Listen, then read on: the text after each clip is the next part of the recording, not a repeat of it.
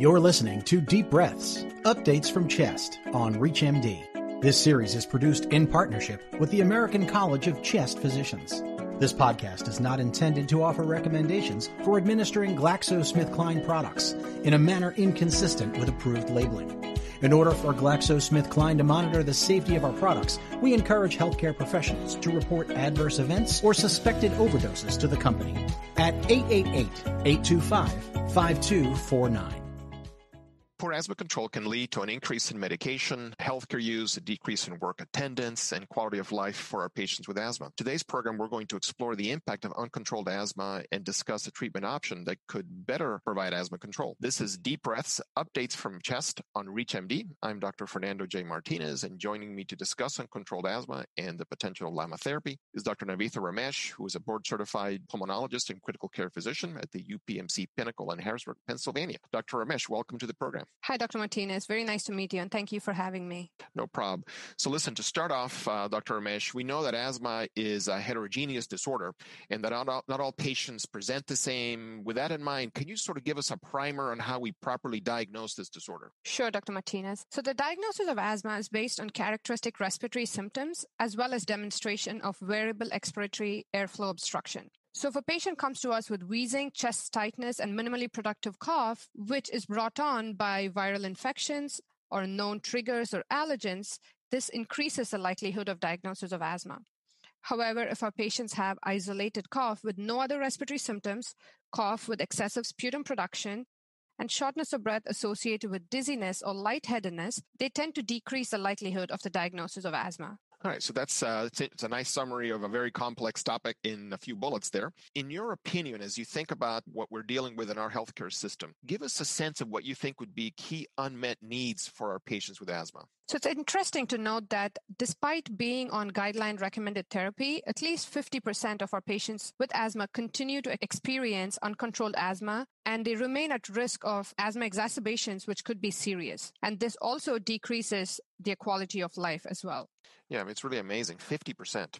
Given that information, can you give us a little bit of insights regarding the importance of assessing and trying to achieve asthma control? So, asthma control is very important for several reasons. So, poor asthma control is usually associated with high rates of medication use, high healthcare utilization, increased absence from work, and last but not the least, poor quality of life in our patients. Yeah, that's really interesting. So, given that construct and this idea of asthma control and what proportion of our patients remain uncontrolled, give us a sense regarding asthma symptoms because I know that's a that's a key component of how we assess control, and it is one of the key factors that remains a persistent problem despite our current treatments. What do we know about how to assess asthma control, the type of symptoms, and sort of give us that framework for our patients with asthma? Sure. Severe asthma or uncontrolled asthma, the patients have frequent exacerbations and their lung function tests, especially the FEV1, tends to remain less than 80% of predicted. And we use something called an asthma control test score or an ACT score to help assess asthma control.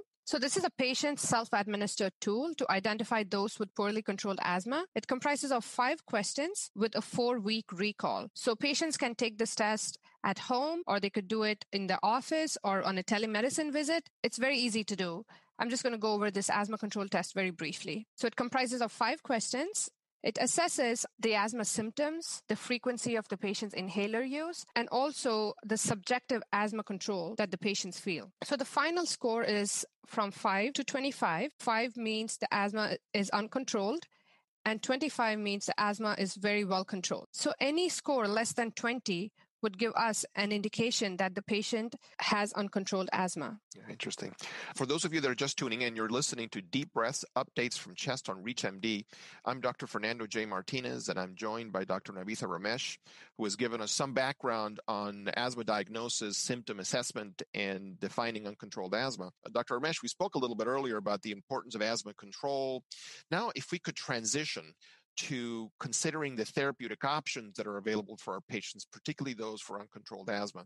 And specifically, I wanted you to give us some insights regarding the Global Initiative for Asthma, or GINA, and their therapeutic strategy recommendations for patients, and particularly those that continue to have symptoms despite inhaled steroid, long-acting beta agonist, the ICS LABA therapy, which for me would seem would be that sort of step three when the person is on ICS LABA, and how you would consider moving into steps four and five, uh, and give us a sense of what therapeutic options are within those categories.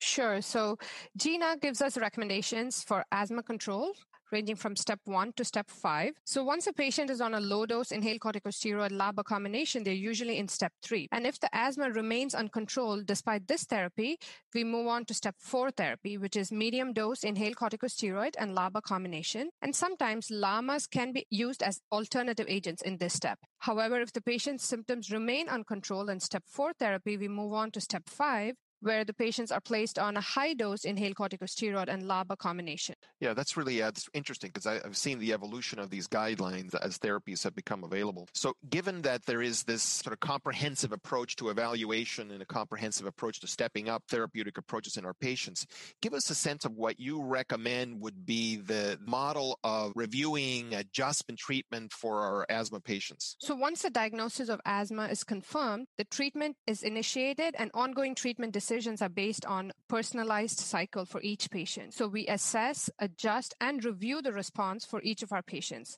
At the assessment stage, we confirm the diagnosis of asthma and assess if the patients are using the right inhalers and with the right inhaler technique, they have good inhaler adherence, and also they're avoiding their triggers or the environmental allergens. We identify and treat the comorbidities that could lead to poor asthma control, and then adjust the pharmacological and the non pharmacological therapies based on this. At every visit, we review the response as well. Since this podcast recording, the GINA 2021 report was published and was updated to include two tracks for treatment options for steps 1 to 5. The key difference for each track is the type of reliever therapy recommended. In track 1, as needed, low dose ICS formoterol is the preferred reliever, while in track 2, as needed SABA is the alternative reliever. GINA suggests that track 1 is preferred if the patient is likely to be poorly adherent with their daily controller therapy. The recommendations for use of LAMA have been updated, and now in step 5, LAMA is listed as add on to medium or high dose ICS and LABA and in step 4, LAMA can be added as an other controller option. The GINA report has also been updated to include ICS, LABA, LAMA combination, triple inhalers that are now available and approved for patients 18 years of age and older. Yeah, that's really interesting. Um, you mentioned a couple of times in your uh, discussion there a few minutes ago that the, long, the long-acting antimuscarinics of, or the uh, LAMAs uh, are now increasingly being used in asthma. Can you give us a, a, sense of the rationale for the use of that therapeutic class in these patients? Sure, Dr. Martinez. It's important to understand the mechanism of action of these medications to know why we use them. For example, inhaled corticosteroids have anti-inflammatory effect on the airways. LABAs, they work through stimulating the beta-2 adrenergic receptors and hence cause airway smooth muscle relaxation and bronchodilation, while LAMAs inhibit the M3 muscarinic receptors and hence they reduce the airway smooth muscle contraction and prevent bronchoconstriction. So when you put them all together, an ICS, LABA, and LAMA, we get dual benefit by bronchodilation as well as anti-inflammatory effect on the airways, which is beneficial in most patients. Can you give us a sense of how you would summarize these last few minutes for our listeners? Sure. So for asthma, the key starting point is confirming the diagnosis of asthma based on characteristic respiratory symptoms as well as objective evidence of airflow limitation and then using the guideline defined therapies to personalize the therapy for each patient while assessing, adjusting, and reviewing the treatment at every point of contact that the healthcare providers have with our patients. Yeah, so let me let me summarize the way that I heard this. I think that you have really impressed upon all of us the importance of uncontrolled asthma and the, the symptomatic nature of that disorder for our patients. I think you've also given us a really nice stepwise approach to ensuring that we have appropriate diagnosis, format for symptomatic assessment, for how we characterize uncontrolled asthma. And I think you've really given us a good comprehensive view of how we use multiple therapeutic options, including some of the evolving ones like LAMAs. We manage our patients. I wanted to thank you, Dr. Ramesh, for joining me to define all of this uh, approach to minimizing the burden of uncontrolled asthma for our patients. And it's been great having you on the program. Thank you very much, Dr. Martinez. Thanks for having me. This was Deep Breaths Updates from Chest, produced in partnership with the American College of Chest Physicians. To access other episodes in this series, visit reachmd.com slash chest, where you can be part of the knowledge. Thanks for listening.